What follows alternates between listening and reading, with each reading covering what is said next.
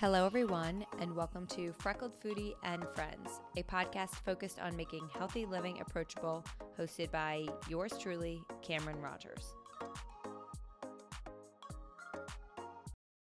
Hello, everyone. Today we are joined by Serena Wolf, the author of The Dude Diet.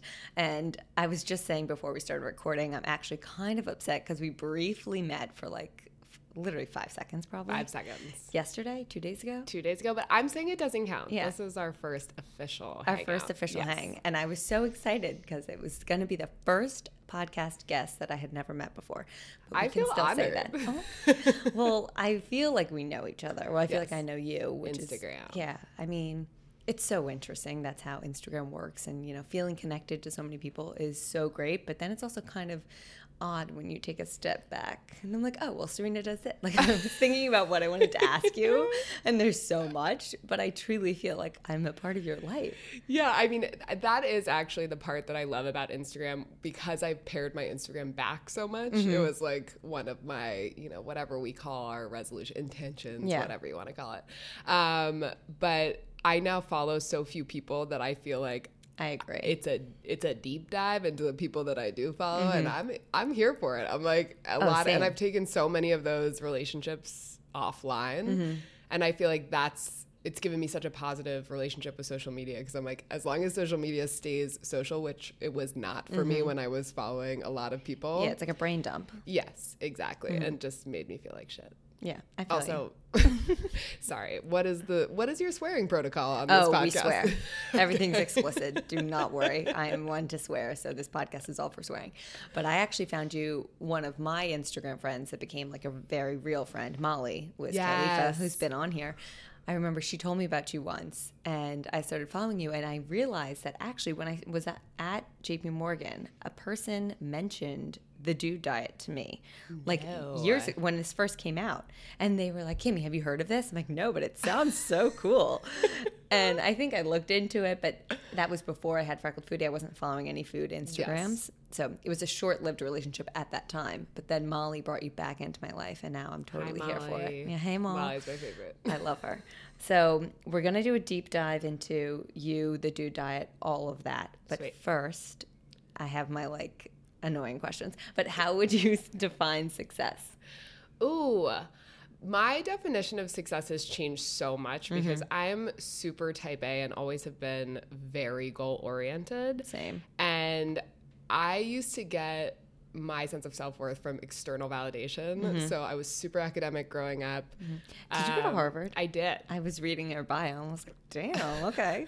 But that actually, funnily enough, was sort of a goal of mine when I was a kid. No reason, you know, it's a brand name, and I was like, I'm, I will go to there. Yeah. and like, really, just sort of worked hard, and then enjoyed that when I did that, I got validation in A terms of like you get an A or you Mm-hmm. get a head pat from your teachers or whatever it is. Um, and so that was really tough for me when I graduated from college because I no longer had sort Yeah. of anywhere to channel my energy, like cue extreme panic disorder. Mm-hmm. But that is a different conversation. Um, but I also went to culinary school after college, and that was sort of a reality check because I was the worst. Well, and also you hadn't. I was reading your bio, which I really love on your website. I think it's hilarious you. and perfectly written. But you like didn't cook. No, I didn't cook at all. So nobody in my family cooks. Like my mom growing up, she's a good cook, but she forgets that she's cooking. Like she's a multitasker, and is so we the ate. definition of my mom. we ate like burned everything. My mom will throw something in the oven. It drives me crazy. I love you, mom. But she'll throw something in the oven and then just walk away. And something will be on the stovetop and she'll walk away and start getting dressed and put on her makeup. And I'm like, "Whoa, Exactly. what's and then going like on here?" somebody would smell something, and she'd be like, "Oh fuck the roast," you know. Like but like it's all good. Like we ate good food growing up, and Yeah. it's still now. But she just. Uh, it it's an efficient mess. It's all over the place, but somehow Yep. it always happens and it works. And it, It always works. and honestly, I do find that like I love a good char on things. Oh, so I find myself disclaiming that whenever I'm cooking and doing demos and stuff. I'm like, if you're not into this extreme browning as I am, you can just turn down crisp. the heat. Yeah. Um, but yeah, I hadn't cooked at all. I sort of made like grilled cheese and very bad scrambled eggs. And I got there, and I really think that I was so naive. You're only, first of all, the only person who moves to Paris at 22 with no friends, barely speaking the language, and like no job prospects, and just believes it's going to work out is like a 22 year old. Oh, yeah, I was like, I was so no naive and optimistic and had zero fear, exactly. And just sort of assumed that I would make it work as I had everything that had Of preceded course. that. And so you went to Le Cordon Bleu, correct? Yes. Okay. And the only reason that happened was I got to Paris and I wanted to be a writer and I thought I would get these freelance jobs. I had the wrong type of visa. It's just like a long, winding, ridiculous story. But a friend of mine had done uh, the basic program at Cordon Bleu because at Cordon Bleu, everything is divided into three levels and then there's Okay. cuisine and pastry. And you can do them simultaneously or you can just do one track. And each term is like three to four months. So I was like, I'll do the basic course. She was like, You'll never regret having this life skill. I agree. And even I just reading agree. your bio, I was thinking, damn it, why didn't I do that? and it, it really is something that I think anybody Mm-hmm. Like could benefit from. But again, that's coming from Yeah. an extreme place of privilege. and so you cheap. went to Paris without knowing you were going to do Cordon Bleu? or- Yes. oh, I didn't know that. Um, yes. Uh, well, no, I had booked my flights, but I had decided like Okay. a week before to apply and, you know, just to blow up my own spot. Everyone's like, oh my God, like, how did you get in with no experience? I'm like, everybody gets in if you write the check. okay. I was going to ask that same question. um, so yeah, and you have to write an essay and whatever, but Yeah. again, everyone gets in. Uh, so I got there and sort of, again, naively thought I would be uh, roasting chickens and drinking wine and, Mm-hmm. and power chopping onions a la Julia Child and Julia Yeah. Julia. And I just got there and realized I was completely off base. And anybody who knows literally anything about cooking or culinary school already knew that, but Mm-hmm. I didn't. And everybody else in my class had a lot of cooking experience or was a, in professionally or was an excellent home cook and was following their passion to take their cooking to the next level. And did you feel underqualified at the time, or were you still so oh no, I felt very underqualified Okay. and sort of figured this out on the first day and was like, oh, shit, like I perhaps have made the wrong decision. and I I really hated it the first few weeks Okay. because it's trial by fire. They throw you right in. You are blowtorching feathers off of chickens and Hmm, interesting. be everything that you do you go to demonstrations where they teach you techniques and recipes and then you have a three hour practical following it where you execute whatever recipes they've chosen in those three hours and you're graded on not just the food that you present so you know ever like the flavor the texture etc Yeah. but also the presentation itself how pretty it looks whether the plate is appropriately warm not too hot not Oh too my cold gosh. you're also graded on the cleanliness of your workstation and i am a shit show in the kitchen still i've gotten a lot better but in the beginning like i'm a messy person so Mm-hmm. I it was hard for too. me to get it together and then also on your personal neatness. And again i'm somebody who spills a lot. Oh my god! so like how clean your jacket is at the end of the practical and your apron and like if you're still unwrinkled and all these things. And I was just not equipped. And I remember calling my mom crying and being like I've made a huge mm-hmm. mistake. I think I should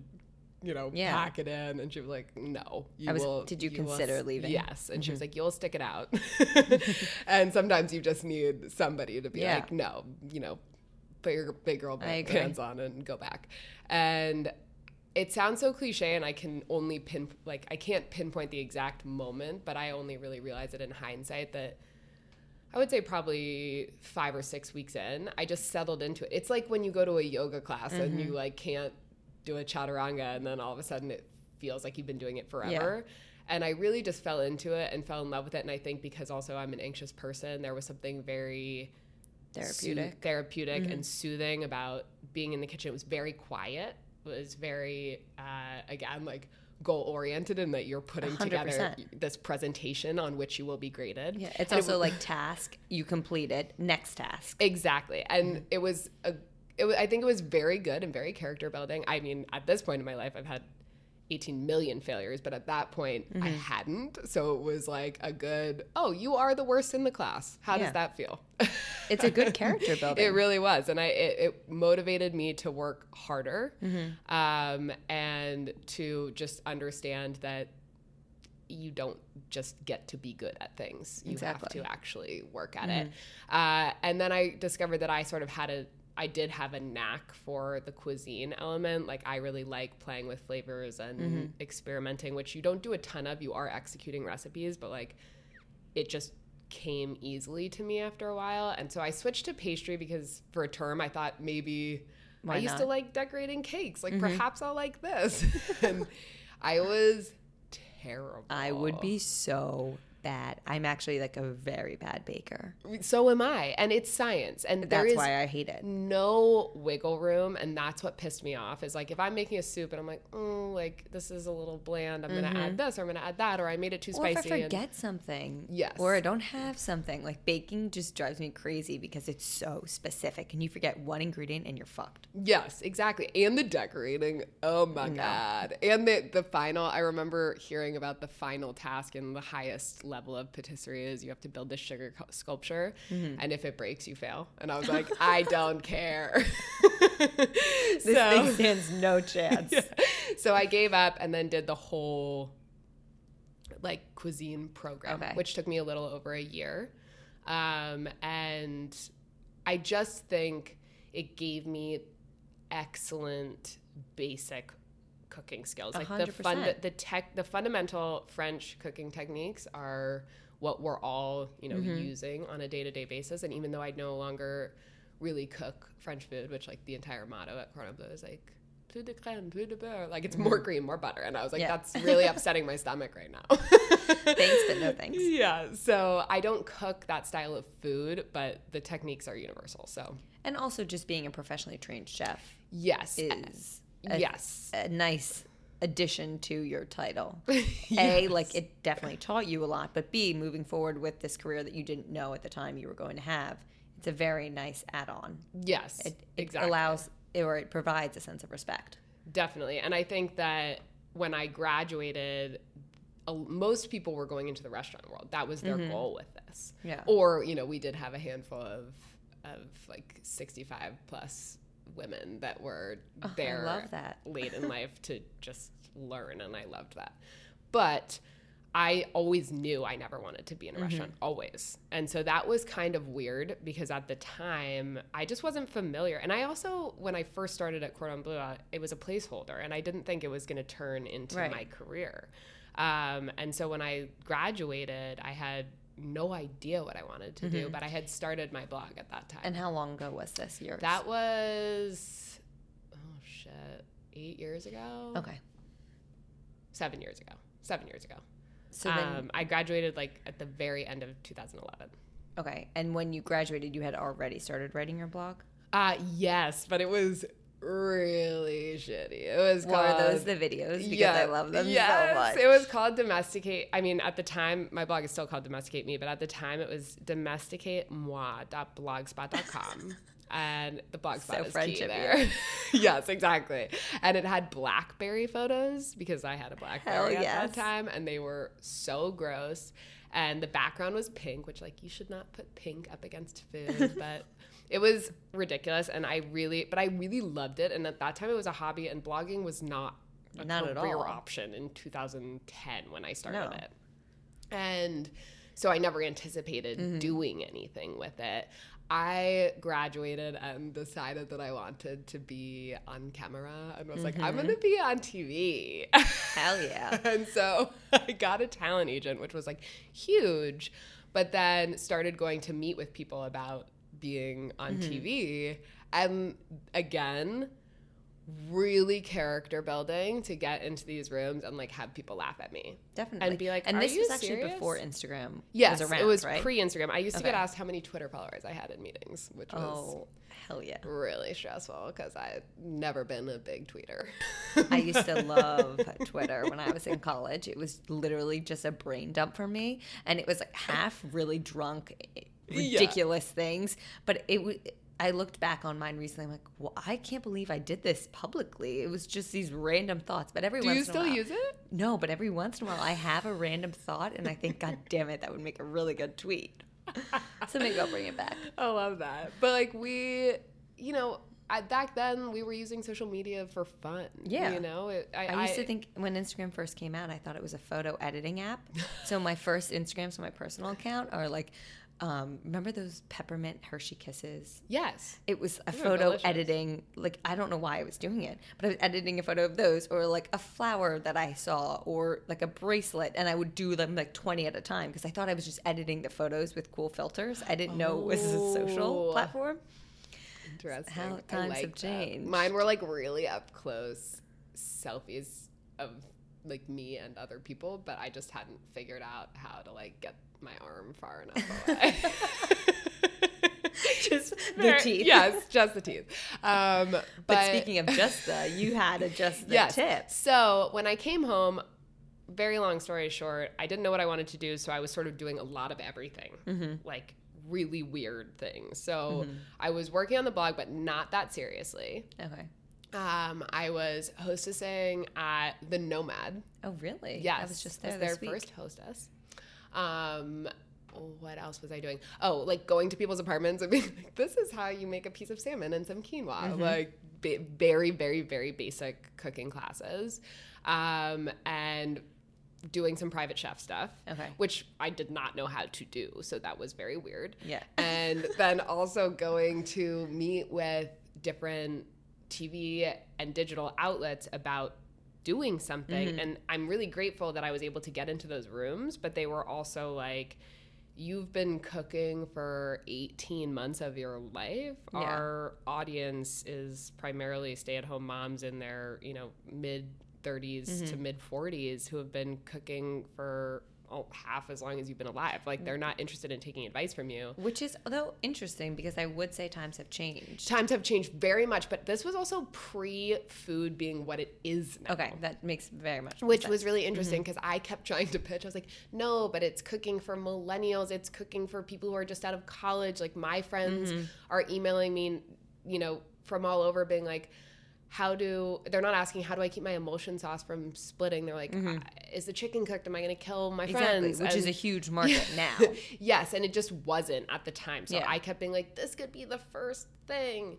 were And so they were just and they were just like, no, thank you. Please come back in eight to 10 years. Mm-hmm. And so that was sort of weird and discouraging. And I think my talent agent was just a little bit, he was young, but n- not that young Mm-hmm. and, and really didn't understand sort of the blogosphere, which a lot of people didn't. Yeah. And he was like, you don't need to be a blogger. We're just going to like skip that step. Okay. And I am somebody, A, who has never benefited from skipping steps Mm-hmm. and was just like, I think I have to really do this. So I Yeah. started buckling down and doing a lot of blogging and being just really consistent and doing the things that you need to do to build an audience that a lot of people don't like. And Mm-hmm. so that's always when people are like, "Should what's your best advice for starting a blog?" I'm like, first of all, don't unless yeah. you are a psycho and want to spend all of your time teaching yourself a skill set that Mm-hmm. doesn't that may or may not come naturally to you. Some people it does come really Yeah. naturally to, but like I had to teach myself how to take food photos with a DSLR. Mm-hmm. I had to figure out how to use WordPress, which is very simple, but I am technologically Uh, challenged. no, it is so- not very simple.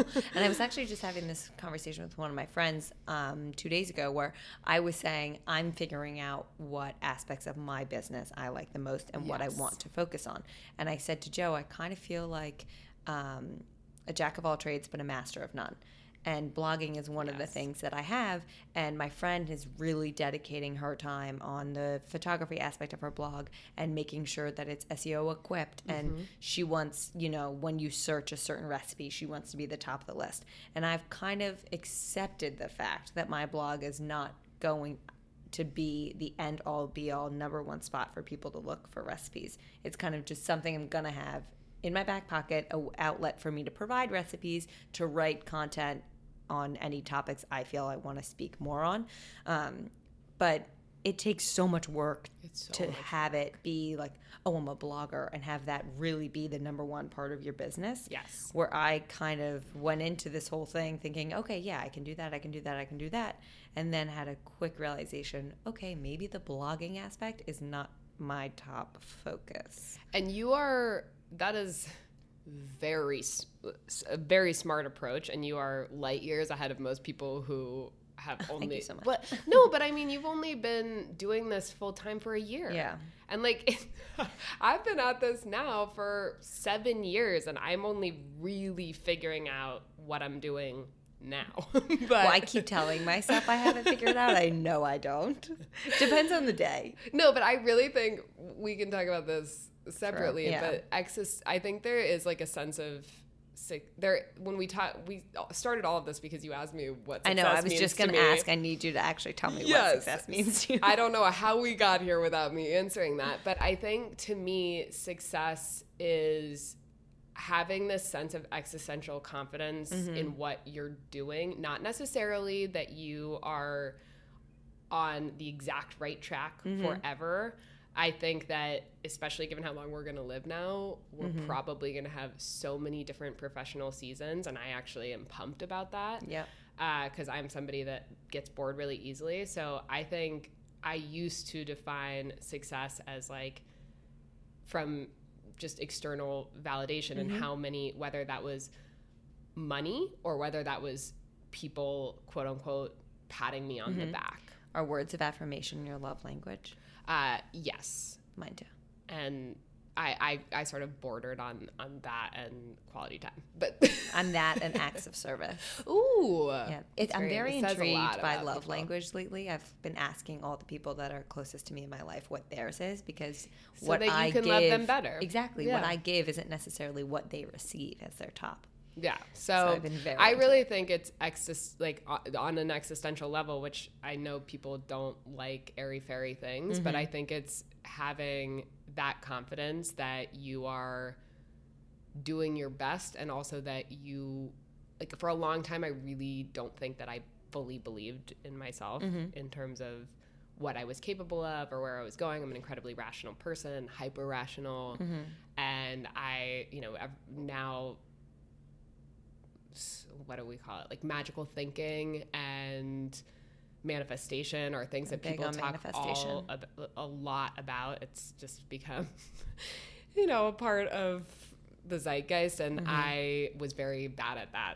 And I'm still not great at it, but I'm working on it. Yeah. Um, just Which is because all that you can do. yeah, the the concept of thinking really really big and making really lofty goals. I was like, yeah, but that's probably not going to happen. So I'm going to I'm going to buckle down on the things that I know I can Mm-hmm. Yeah. achieve and I think letting go of that hyper rational side and just being like, I'm doing this and I'm loving it and that's sort Mm-hmm. of where I am in the past 6 months and I've just been so much happier. Yeah. And also just believing that everything you do does serve a purpose Yeah. in some way. You might not know what it is, No. but eh, with each step you take, it eventually leads you on a path that you're meant to be on. Yeah, And, and- just accepting that. I my favorite saying, which I overuse, is just you can't connect the dots going forward. You can only connect them going back. Oh, so I like that.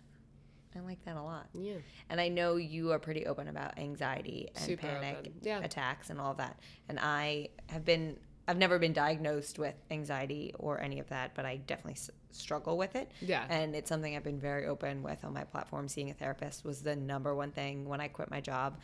I always wanted to see a therapist, but unfortunately, I worked at a job where I got in too early that I couldn't go beforehand. My after work plans always changed, and I couldn't leave the desk to see a therapist. And so the day I quit, it was my number one thing to do was find a therapist.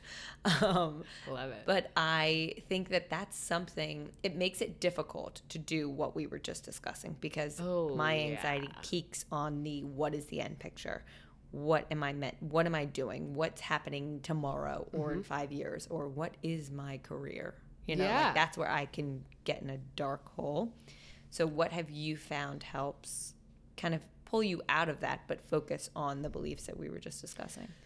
so when it for me, I had my first panic attack the week I graduated from college, which makes perfect sense because Mm-hmm. Yeah. my whole life I'd been able to channel all of my nervous energy, so to speak, and what Mm-hmm. has now manifested itself as anxiety into academics. Yeah. And the second that I no longer had a plan Mm-hmm. or a next step, my brain was like, "Why? Yeah. What is happening?" I was And in it a dark place right after I graduated yeah. college. So it was, and it is ridiculous and sort of amazing that I've chosen this career path for myself, mm-hmm. knowing that there's so much space for anxiety because, you know, part of having anxiety is fear of the unknown. And I was just going to say those exact words.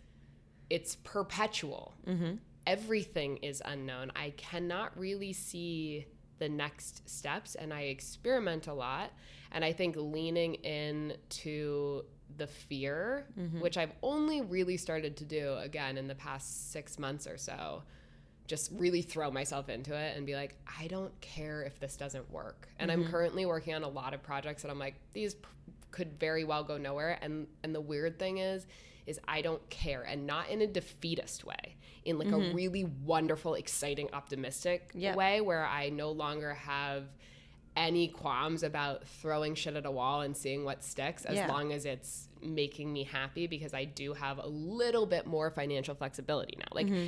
I really stress to people that being your own boss is really wonderful and our culture really uh, nowadays puts so much pressure on following your passion and mm-hmm. and you know if you're if you love your job you never work a day in your life and mm-hmm. i think it's really misleading and i also think it's not necessary to for your work to be your passion if you have other things in your life that you're passionate about i think totally it's too agree. much pressure but i also think what's crazy is that i am only now like in this moment sort of really passionate about what i'm doing i have had to spend a lot of time with the notion that I would eventually get to a place like this, mm-hmm. doing really shitty work that I was not passionate about that was a stepping stone. And like I think it's really naive and really privileged for people to think that you just get to first of all, most people like cannot cannot work for themselves. Work for themselves.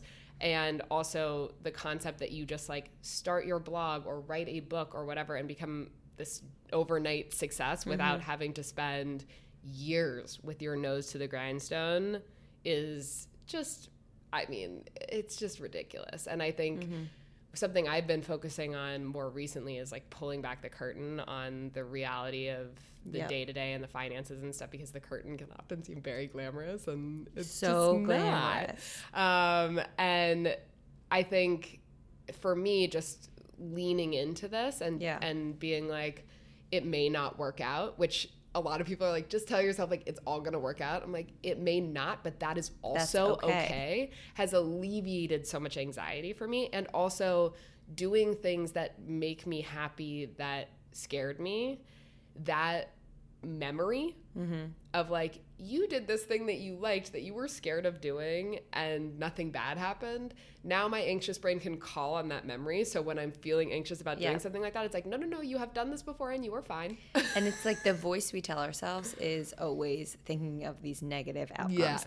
but then i think when has that voice ever actually been right someone i forget what i was listening to but there was an example of your boyfriend doesn't respond to a text message or something. Yeah. and immediately you're like, well, where is he? What is he doing? Blah, blah, blah. And you tell yourself all these stories. But when has your boyfriend, this is just an example, ever done any of those things you're telling yourself?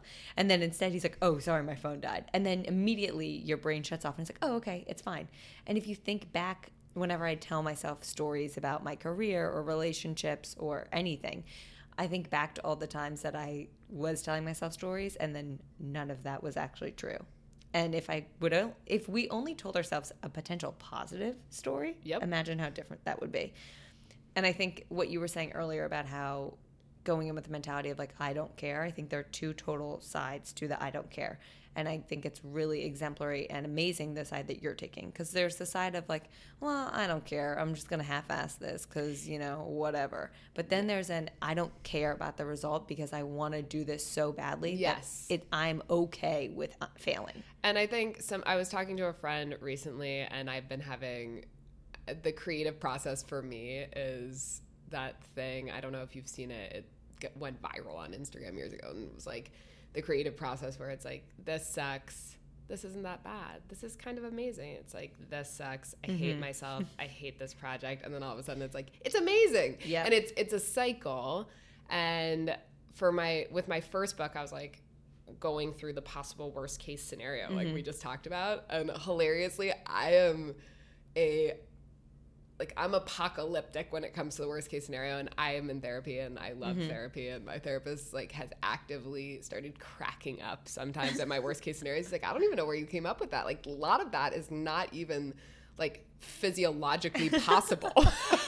Like, but with the first book, my whole fear was this is going to come out. It's going to disappoint the people who, because the Dude Diet started as a column on my blog, it's going to disappoint the people who loved the column and nobody's going to buy it. I'm never going to get another book deal. So I'm going to have to go into mm-hmm. like something else. And uh, it, it will be this huge black mark on my mm-hmm. resume. And, and also two years wasted. Yeah. that is not realistic because like the truth is is if it was a flop there are a bazillion books that are a flop and those people wouldn't are matter. fine it would not matter at all um, but my fear with the second book is now just a bigger there was such a positive response to the first one that i'm like oh now i'm gonna let these to live to people down most times you know people shit on sequels so Mm-hmm. I'm like i'm just setting myself up for possible failure but at the same time my friend was like, Well, did you do your best? And I was like, Well, that's a really layered question. And she's Mm-hmm. like, Okay, okay, let's not go into, you know, you can always change things, but it's like at the time that you turned it in was the best you could have done. And I was like, Yeah. And she's like, Well, then fuck it. Like, there's Doesn't nothing matter. Mm-hmm. else you could have done. There's literally nothing. So it's going to come out. You, Yeah. you did it. And, And also, like, there will always be someone that maybe doesn't love it as much. Oh my god, there's gonna be a And that's million. fine. If you ever go on, it's actually like now become like fun for me to to read the like lengthy hate notes that Oh, people God, write Yeah. um, about books. Because if you ever go on Goodreads to actually find a book to read, Mm-hmm. It's very difficult because you're like, oh wow, like people have written novels about how much they hate this. Well, I also think about that with things like Yelp, for instance. Yes. I would never go on Yelp and review an incredible experience I had at a restaurant. Yes. But I have gone on and left like an awful review on a horrendous experience. People love to review the negative experience because they feel Yes. it's this outlet of, ha, I got you back. like, you know what I mean? And I've been that person. But then the thousand restaurants that I've gone to that are amazing, I would never think, oh, I should go on Yelp and review this. Yes, exactly. It's a it's a ridiculous space. All Yeah. of these review spaces are hilarious. I've actually spent a lot of time reading very funny Amazon reviews. oh my god, have you ever read the Sugar Free Haribos? Yes, that's, That's what it was. favorite. We read it at work. I spent like an hour one day at work reading them. They are so good. I need to tell you this story, which is completely irrelevant, but I sincerely hope that Bring anybody who appreciates ridiculous Amazon reviews, I was looking for a weighted blanket for my anxiety Yes. on Amazon. And there was this weighted blanket, and somebody had written a novel review, and I was mm-hmm. like, I am intrigued by this. And it was also a positive review, so I was super pumped Okay. about it. it was this guy who said, he was like, first of all, it looks just like a normal blanket. And I was like, okay, are you trying to hide that it's a weighted blanket? First of all, that's a ridiculous way to start. And then he was like, it is very difficult to move underneath the blanket, but not impossible. Did he not understand what a weighted blanket is? I was like, this is that stuff like that brings me just an absurd amount of joy. I read one on Um, milk once, I think it was on Amazon. They I could spend Yes. an entire day reading Amazon reviews. Everyone in the, in the iTunes review notes, please leave your Yes. favorite Amazon and so that's something like the story I was telling myself. I decided I wanted to start a podcast basically because I just fucking love talking. Yeah. I could talk to a wall. Like my elementary school teacher wrote it in my report card. I don't shut up. I tell way too much of my own story to anyone that has ears. So I thought it was a great way to reach my audience in a different outlet because I find it more therapeutic than writing sometimes. Definitely. And I just wanted to bring people on here to have conversations about things. But I was naive in the sense that I decided, oh, I'm, I want to start a podcast. And I had uh, drinks with one of my closest friends, not in this space, in real world, quote Yes. unquote, who works in production and media.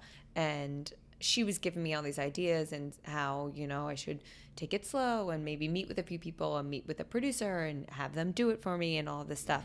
And I left, took none of her advice Yeah. naively decided to just go buy my own equipment, figure out how to do this. I spent days on the internet crying and wanting to rip my hair out because it was so confusing.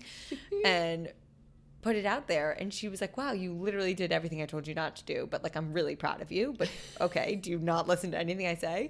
And i was like you know i was so naive that i just put it out there and i'm happy i did that because i am someone that when i decide i want to do something i have to get it done. And so i ripped the band-aid off. But then once it was out there i was like oh shit what did yeah. I just do? And then the story I was telling myself was, this is going to suck. Mm-hmm. No one's going to listen. Anyone that listens is going to tell me to shut the hell up because nothing I'm saying is interesting. Um, just, you know, I got in that whole mind fuck. I don't know what else to call it.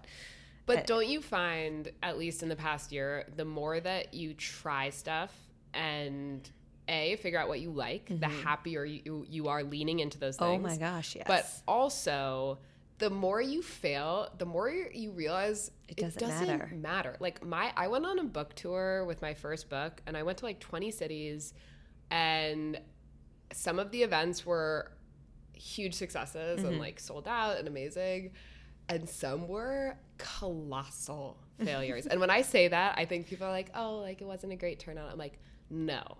Imagine a room with snacks for 50 and chairs set out and two people sitting there and you have to give the full presentation for those two people. Oh my god! I'm like, that's really scary. What like I'm talking about. So, uh, where did I have my worst ones? Ooh, Seattle.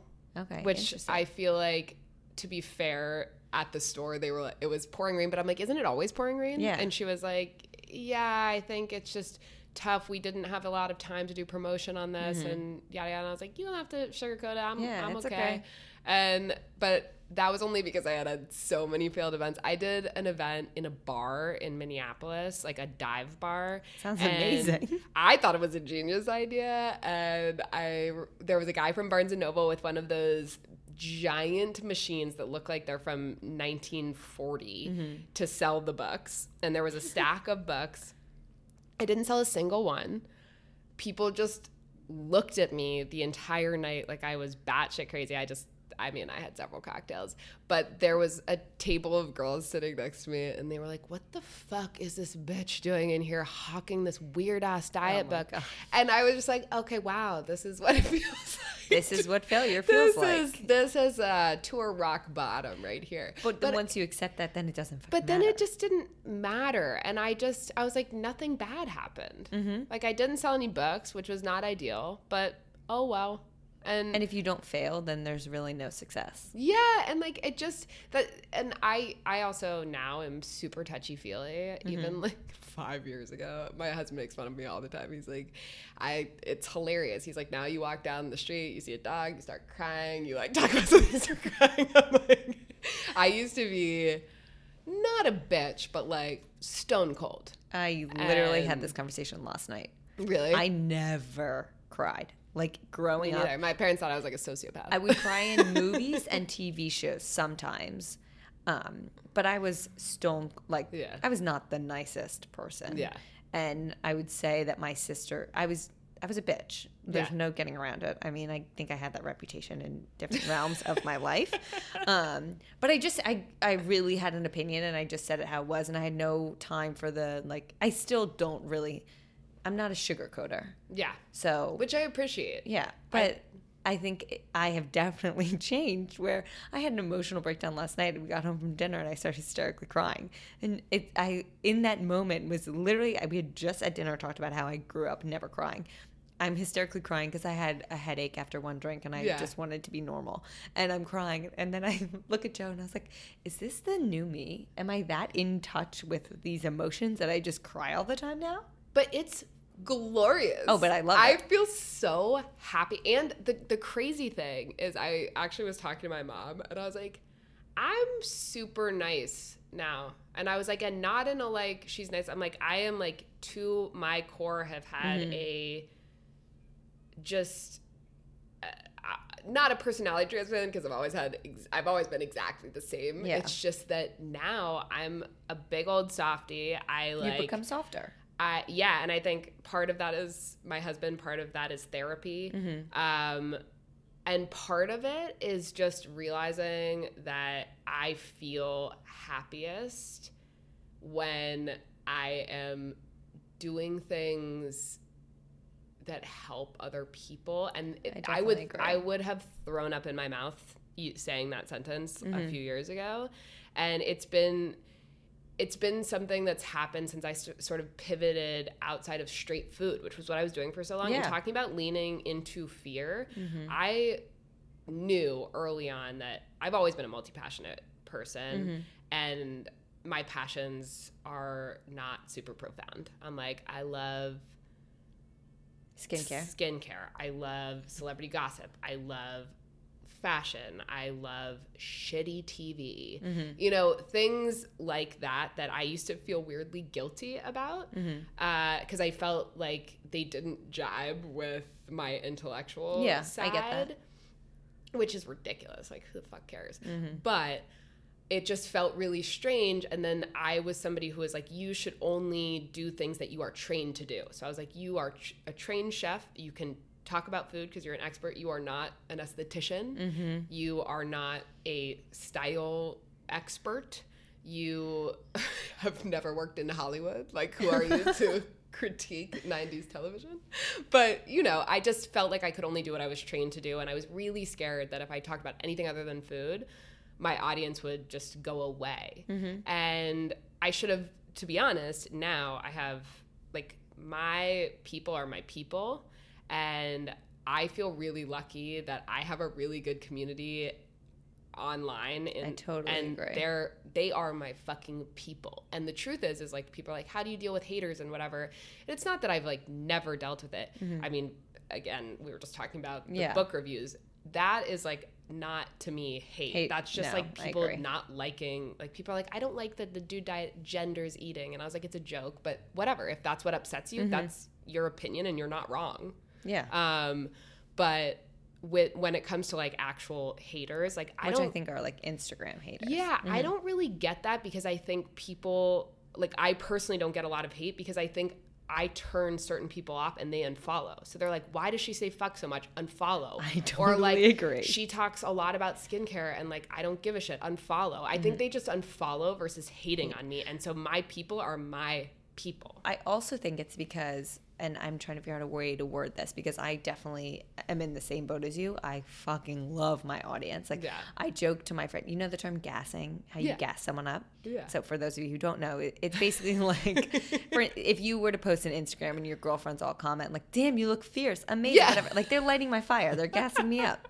I live in a world of just being gassed and it rules. Like, Yeah. I that's our I feel as if I've built an amazing audience that I love and I feel loved by and I feel constantly gassed up. Yeah. And I said this to my mom and she was like, "Post me, I want to get gassed."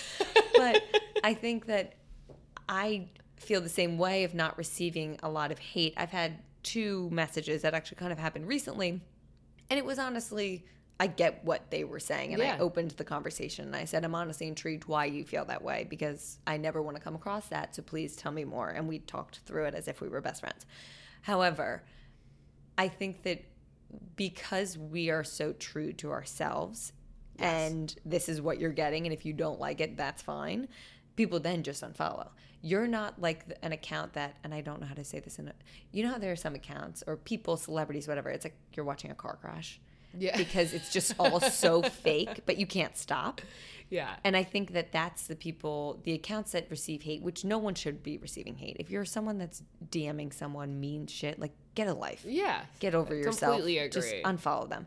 But I think a lot of hate comes from people feeling that they're not authentic. Yes. That's true. That's And so I think because you're so authentic and this is what you get, and if you don't like it, unfollow, people do then just unfollow. Just unfollow. You're not someone that people are like, let me go back and watch her stories because this is just like so maybe- ridiculous. Yeah, And I or- hate it, Or I like watch it. maybe if you know, I don't think people think like, oh, maybe if I DM her and are like, I'm not a big fan of profanity, so if you could stop swearing, Mm-hmm. that would be great, and then assume that You will I'm gonna stop. Yeah, I went through a phase where I put like explicit on my stories Yeah. where I cursed, and then I was like, I'm writing this on every goddamn story. But I can't. you know, I do think it was really interesting when somebody really nicely, like anytime somebody doesn't like something I'm doing, I, I I think it's wonderful when they express that. 100%. But I mean, there was like you know somebody, and I wouldn't consider this like a hateful comment. Mm-hmm. I had asked because I try to respond to all my DMs, which is a very time consuming thing, but it means a lot to me. I'm like, if somebody's taken the time to send this message, the least I can do is acknowledge it. And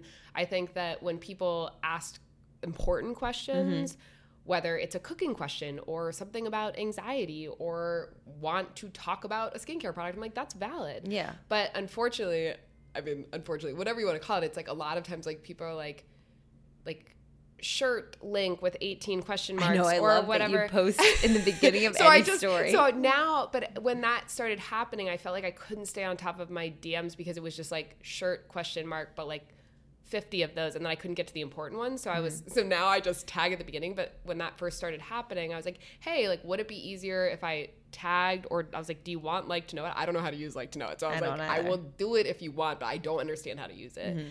And somebody DM'd me, which was like not hateful, but was like, I mean, I, I don't think you need to tag at all. Like, I don't care where your clothes are from. And I was like, I know, but I'm trying to you you can't cater to everyone. a lot of a mm-hmm. lot of people. And she's like, oh, I totally get it. And you know, it was just again, I always tell people if I'm about to go on a long story about skincare, I'm like. We're gonna talk skincare products. You're not interested. We're gonna cook li- dinner later, so keep on clicking. Yeah. Like I, it mm-hmm. doesn't bother me. Not all content resonates, No. and like also like I talk a lot about anxiety. Not everyone that follow, most people that follow me are not anxious, so they're like, I just skip through when you talk about anxiety. I Yeah, don't and that's care. fine. Like and something I've done that someone recommended that I think has changed. It's definitely more work and Mm-hmm. annoying for me, but I think it helps a lot of people. And as a consumer, I would totally appreciate it. Is and you do it too. Is writing. oh, subtitle On your all story. my Insta stories Because I- people are watching on silent. Well, I never listen with my headphones on anyone's story, so I don't know why I thought anyone would be listening to my stories with their goddamn headphones on. Like I, I never have volume on, so My- I guess I thought I was so special that Yeah. people would listen to mine. So I started doing subtitles, and I'm the same way of like I'm, especially with my medical stuff. I'm like, if Yeah. you don't care, which majority of you probably don't, but for the ten people example that Yes. this will help, I'm going to talk about it. Skip on through. And my favorite, the only time I don't subtitle is I do a monthly Q and A, and it's so long. I know, I and I'm like. I'll never be able to get Yeah. through it, so I don't subtitle it. But that means that every Q and A, at least 20 people think they're supposed to answer the questions. So I get like they'll be answering like Oh three questions, and then they'll be like, "Oh fuck, I just realized that like." You don't want me to answer Like, these." you're and I'm like, make it your Q and A, girl. I'm getting to know you. Yeah, I love that. I don't do the subtitles if I'm doing like cooking with Cam, it's like at night. It's Yeah. it's too long, and I usually ask this in the beginning, so not Yes. way far. But what is your favorite characteristic about yourself? Oh, I'm an easy laugh. So I I've been told that I make people feel super comfortable and make them feel funny because I, I laugh love really that easily. about people.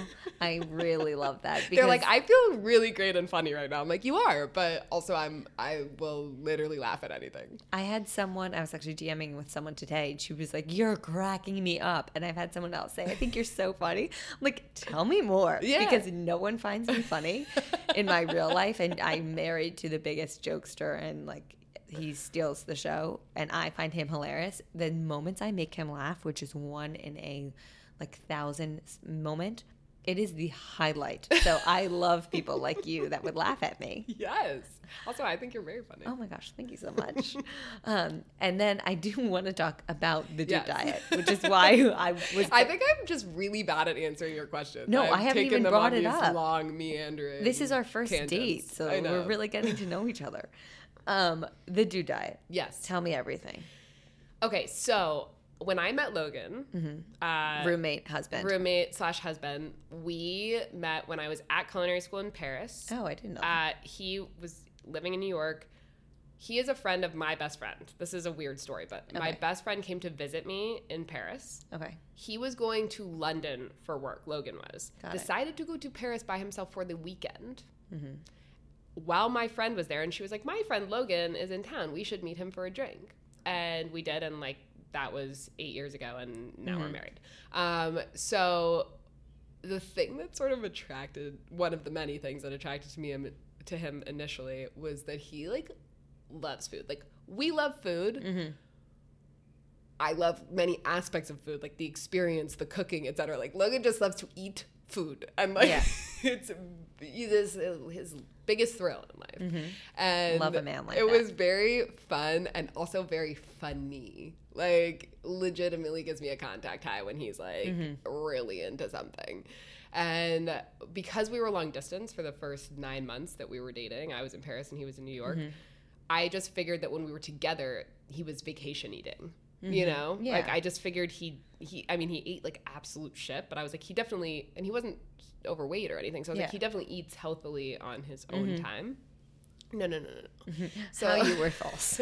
yes. So I came home after nine months from Paris. We became roommates. I was like, "Oh wow, this is what you eat on a daily basis." Mm-hmm. And he re- the the issue was he really didn't think he ate badly, but he ate maybe one serving of vegetables a day. He ate red meat like three times a week. Everything was like fried or involved cheese, like a lot of cheese Okay. and he never cooked for himself so it was all takeout and also he works in finance so it was a lot of like steak house dinners but for lunch you know. Oh, I know. I did it. yeah exactly so it, it is a lot It taxed my body. and i think for better or for worse men just he's such a smart well-educated guy that Mm-hmm. there was elements of frustration when i was like how do you not know this and Mm-hmm. i think men are not bombarded with nutrition information the way that women are No, And- because women are so focused. I said this to my therapist. Aesthetics. Women spend so much time bettering themselves. Yes. If men spent a tenth of the time that females spend bettering themselves, we would have an incredible population. fact and i just was blown away Yeah. by sort of his nutritional confusion and he would just internalize random tidbits from mainstream diets and be like oh like this is a vegan muffin so it is healthy Mm-hmm. Oh. and i was like no No, no, or like no. i'd watch him eat three pounds of chocolate covered gluten-free pretzels he's like they are gluten-free and i was like that does not matter Yeah. uh, so when I would suggest that he should potentially start eating more healthily, he would freak out Mm-hmm. and be like, "I'm not eating weird vegan shit," and I was like, "I'm not a vegan or eat, an eater of weird shit." Mm-hmm. Yeah, but like it can be very simple and but delicious. he had kind of a '90s view of healthy eating and thought he had to eat tofu and spinach and Yeah. Greek yogurt forever. Low fat and- everything. Yes, and I was just like, that's ridiculous. But I realized that he's he's difficult to reason with, and I figured Mm-hmm. that it would be easiest to show, not tell. Yeah. And so I wasn't trying to trick him, but I just started revamping when I made dinner all of his favorite things and cutting out everything processed and working in more vegetables, more lean meats, more whole grains. Mm-hmm. A lot of times he didn't even know what the thing was, you know, quinoa or farro or Yeah. any of these things, but he was like, I like it. Uh, but I, I'm talking cheesesteaks, lasagna, Mm-hmm. chicken fingers, all of these things that he really loved. And he ate these meals, which I was committed to having them induce the same excitement freakouts as his usual food because that was what brought him joy and it mm-hmm. brought me joy. And so I made these meals that I hoped would were just delicious, not delicious for being healthy with that mm-hmm. disclaimer. And he would eat these meals and be like, "That was delicious, whatever." And I'd be like, "Oh, this had X in it and Y and whatever." And he'd be like, "Oh." You And tricked then, me. yeah, so I was like, I'm not tricking you. Like, you'd be like, I knew something tasted weird. And I was like, no take backs. Yeah, like no, you liked it. Then why is your plate clean? And I figured, and at this stage, I was focusing more on growing the blog, and I wrote this one-off post Mm-hmm. saying, it called it the Dude Diet. It was like my boyfriend is sort of on a diet, Mm-hmm. and this is the type of stuff that I've been making, and he's been feeling better and losing weight and all of this stuff. And I think I posted a recipe for osso buco or something. People should go look at the first two Diet posts because it's so janky. It's like so bad, and the recipe is terrible. So don't make the recipe, but read, but read the post. And uh, the response to that post, keep in mind, blog was no longer pink, but like was still very bad at that Okay. point. and I was not accustomed pre Instagram days to to receiving a flood of feedback. Yeah. and I started getting all these emails and legitimate blog comments being like, "Is this a real diet?" And I was like, "No, but maybe." But maybe we can then- make it one. And then people being like, "Do you have more recipes like this?" Which I did. Yeah. And then other a lot of women being either saying my husband, boyfriend, dad, son, whatever is also Mm-hmm. nutritionally confused. I would love to cook like this because ultimately I don't want to eat super unhealthily at night and he's not going to eat a kale salad. and you don't want to make two separate. No, so we need to find a way to meet in the middle. And then so many women being like, "Yes, bitch! Like I love chicken fingers. Like keep these recipes Mm-hmm. coming." And the joke is that like the dude diet, the name is traditionally gendered, but to me, dude is I call everyone dude. It's a, it's a, gender neutral. it's gender neutral, but it's also to me a personality. I It's like people who are sort of laid back, Mm-hmm. want to eat comfort food, aren't looking to invest a lot of time in in anything, to be honest. No, I but agree. like food, health specifically, and so it started as a column, and it really, it was- instantly became the most popular thing on the blog. And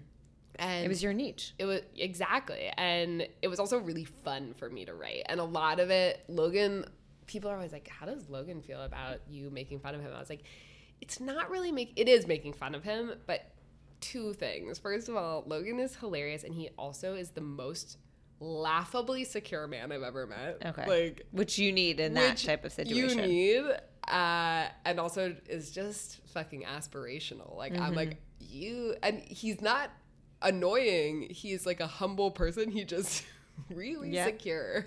I say if I had the confidence that Joe had, I would run the fucking world. Yeah, I was. I'm always like, what? And I love it about him. It's magnetic, but he Mm-hmm. was. He's. He also thought he was some sort of internet celebrity. So Oh, I was of like, course. sure. So does Logan have an Instagram?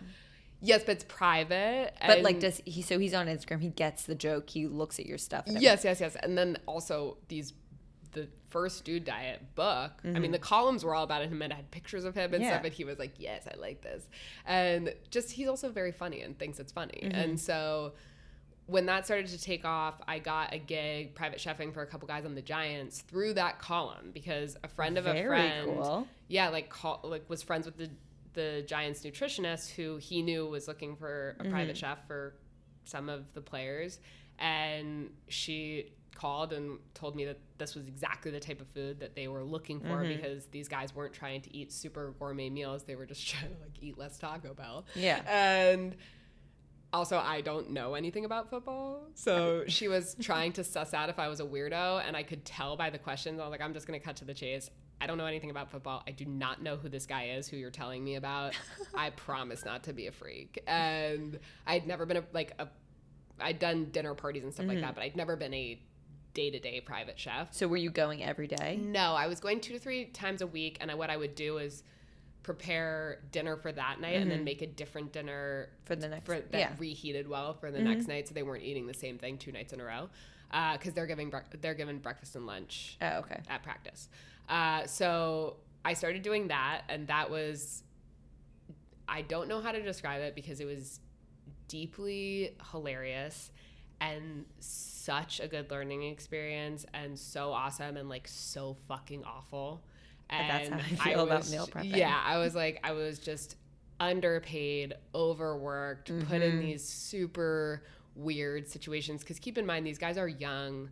You're alone in their apartment. They weren't Yeah. creeps. It's just a strange dynamic. Mm-hmm. Uh, and also, peop for people who don't live in New York, like if you live in New York, a lot of us don't have cars. So I was getting a Zipcar, driving to Hoboken, Mm-hmm. doing this thing. It was very strange, uh, but I don't regret it for a second because. But isn't it funny now looking back? That's how I feel of just like a year ago when I was meal prepping for two to three clients a day, three times a week. Yeah. And I'm like, what?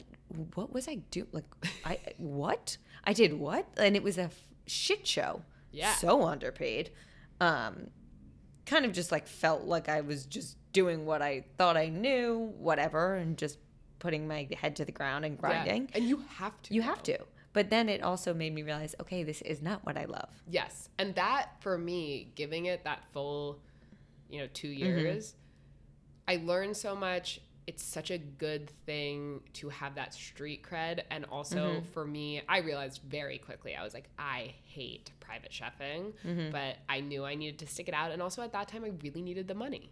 A hundred And percent. That's so, why that was yeah, my so main like we were talking about left. Mm-hmm. earlier. I did not have the privilege of just being like, I don't like this, so I'm gonna quit. Yeah. uh, so the great thing about that is that was also a selling point for me when I came went Totally. to pitch the Dude Diet. But I got a book agent, and I had already written a failed book proposal a couple years before, and it had not been bought, and that was Mm-hmm. really heartbreaking for me. But again, you know, learning curve, It brush led your to shoulders this. off. Uh, and my agent read everything on my blog and was like, "The Dude Diet is your book. It's your only book. It's the only book that I am willing to sell. So Mm-hmm. please go write me a proposal." and I was like, "I respect your honesty. I shall do that." And we sold the concept of the Dude Diet, and for me, men don't buy re- cookbooks. So the pitch was really, "This is a book for." guys who may not have been able to find a book that speaks to them. Yeah. But it's really a book for women Mm-hmm. who are either going to laugh at it and be like, this, I relate to this because there's a guy in my life like this, or this is me. Yeah. And ultimately, I was like, my goal is that a lot of couples end up buying it, and maybe the woman buys it, and because that's who's buying Mm-hmm. cookbooks, and she leaves it out. The guy reads it on the toilet. They meet in the kitchen. It's like a wonderful love story. It's like my life. and, and it's just been, it came out three years, no, two, it came out in October of 2016. So it will be three years this October. And is the second book The second book is due at dinner time. So the first book has like snacks and cocktails and desserts and all of these things, and it's more of a basics. And I like to think that first of all, dinner is the meal that most of us are struggling to make, and so that's why I decided to do dinner Mm-hmm. time. Uh, that was just the most requested recipe type. But also, I wanted it to be for people who want to make accessible weeknight dinners, but also there is a chapter called Black Tie Optional that's like dinner part, like a little bit elevated. Oh yeah. Uh, and you know, I throw in a breakfast for dinner chapter because why not? People like I'm a people big get their fan. me too, but people get their breakfast fix in there too. Should they not mm-hmm. be all about dinner? But it just gives people more options. And my whole thing too is that I want to provide people with roadmap recipes that they can make their own. I'm like, I love when you make my recipes and they're huge successes. But Yeah. I'm, my whole goal with writing these types of recipes is that they build your confidence in the kitchen, mm-hmm. and then you feel like you can create meals with what you have And in your change a fridge few and change a things. few things and It's you a know base. you do you is my recipe and my life motto and I love that. And when does the second book release? uh, October 29th of this year. Oh my god! know. And you, we were saying you're going on a book tour, and I'm gonna kind of just like maybe jump on a few of the cities and make a girls trip yep, out of it. I Yes. I've been talking to, to a lot of people about this. I'm like, I'm gonna send a list to everyone, and I'm Literally, like, everyone tack it on. city and like make it a Make it a retreat, big yes. girls fun food filled weekend. into it. There's so many good cities on that list, and like food cities. That Yeah, haven't been to. exactly. Okay. Amazing. I'm very excited. This relationship is moving so Yes, fast and I'm here for it. Um, so to close out, Yes. what are the three ways to your heart through food? Oh. And one can be you're not sponsored Yeti in a bath because I'm Oh my god. so in Yes, love okay, with so that I'm, part of I'm your gonna page. be super predictable, but I love tequila. It's my drink of choice. Mm-hmm. Same. I like the taste of it. I'm not trying to cover it up. Oh, I love it. Um, On I the rocks with lime. tequila in the ro- on the rocks with lime in my Yeti, like generally, but Mm-hmm. I particularly enjoy it in the bath. Also, if you're a bathtub like cocktail drinker, highly recommend Yeti, which has yet to acknowledge me or sponsor me. But We need to get that. the steamy happening. bath, like people um, never realize that it's melting the ice. Well, you're talking to a girl who doesn't have a bath, and all I want is one. Oh my dear God, you can come over and use mine. Honestly, I'm going home tonight, and I am so freaking excited to take a bath. Baths are my life, bud. Also, Rubirosa pizza. I know that's not like a weight oh, of my heart. Oh, Shit, it's that was that, another like, thing I wanted to talk about. Can yeah, you give us? I go to Rubirosa? Pizza. I'm like outing myself, and this is why. I mean, it's ridiculous, but like I go to Rubirosa with my husband every Sunday, barring travel or extreme illness, and we've been going there every Sunday for three and a half years now, four years maybe. Uh, we sit at the bar. The, the staff is sees us more than our friends. Mm-hmm. They know like everything that's going on in our life. Now, when people give us presents, they don't even give us presents anymore. We just get Rubirosa gift certificates because they're like, at least we know. Yeah, I cannot tell you how much I love this. Like, I truly cannot explain how much. and I post the same heart. picture of the same exact pizza every single Sunday. Yep. So a, it speaks to my heart in so many ways. But a, I am all about traditions. Like I I fucking love love, traditions. traditions. I try to make as many traditions in my life as I possibly can. B, I love being a local somewhere. like that to me the is the best. And Joe and I used to do well. We kind of every Friday night bar sardine was our Ooh, thing. I love that. It, yes. However, we became very in with the bartenders Mm-hmm. and the people that worked there. We would get hugs, like they'd come from behind the bar. I loved it. We'd always get a free drink, free fries, Yes. whatever. I felt like a local. I Yes. fucking lived for it. We took a month off before our wedding because we had so many planning shit things and we had other weddings. Then we went on our honeymoon and whatever. We come back Turnover, and the no. entire the entire staff turned over. Uh. I texted the bartender and I was like, "Where the hell is everyone?" And now we are nobodies.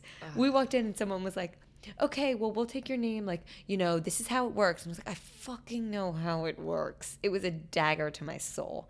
So I'm actually, I love what you're doing, but I'm really just jealous of it all. Yes, I, I and I know we already we lost one of the bartenders like six months ago, and it was really devastating. But like we're still in contact, but still, Yeah. I'm like eventually this will continue to happen.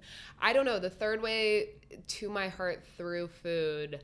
Uh, I, selfishly, I really love when I am able to cook for myself I agree. with no work attached. So it's not a mm-hmm. night I'm cooking dinner for Instagram. It's not a recipe I'm testing for the blog or for the book. Mm-hmm. It is just dinner.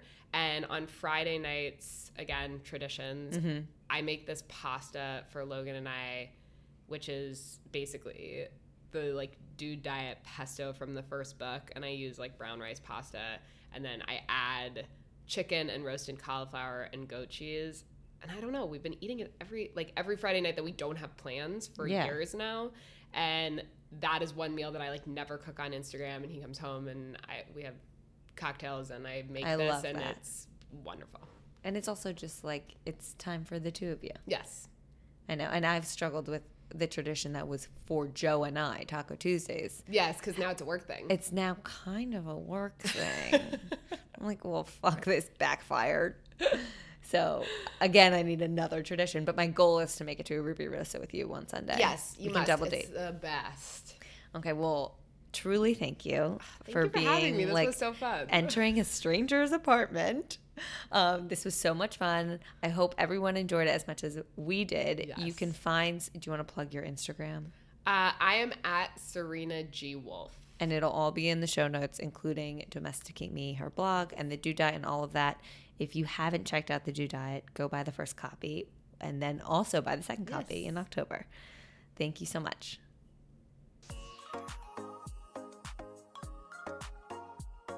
Thank you all so much for listening to today's episode of Freckled Foodie and Friends. I thoroughly hope you enjoyed it. If you could be so kind, I would greatly appreciate a rate and or review on whatever platform you use to listen to your podcast. Currently, this one's available on iTunes, Spotify, or Google Play. Please subscribe to make sure you're up to date with new episodes coming at you every Friday morning. If once a week isn't enough of me, please follow along on my most active social channel, Instagram. Find me, my unedited videos, recipes, random rants, and info for all my other social channels on there at Freckled Foodie.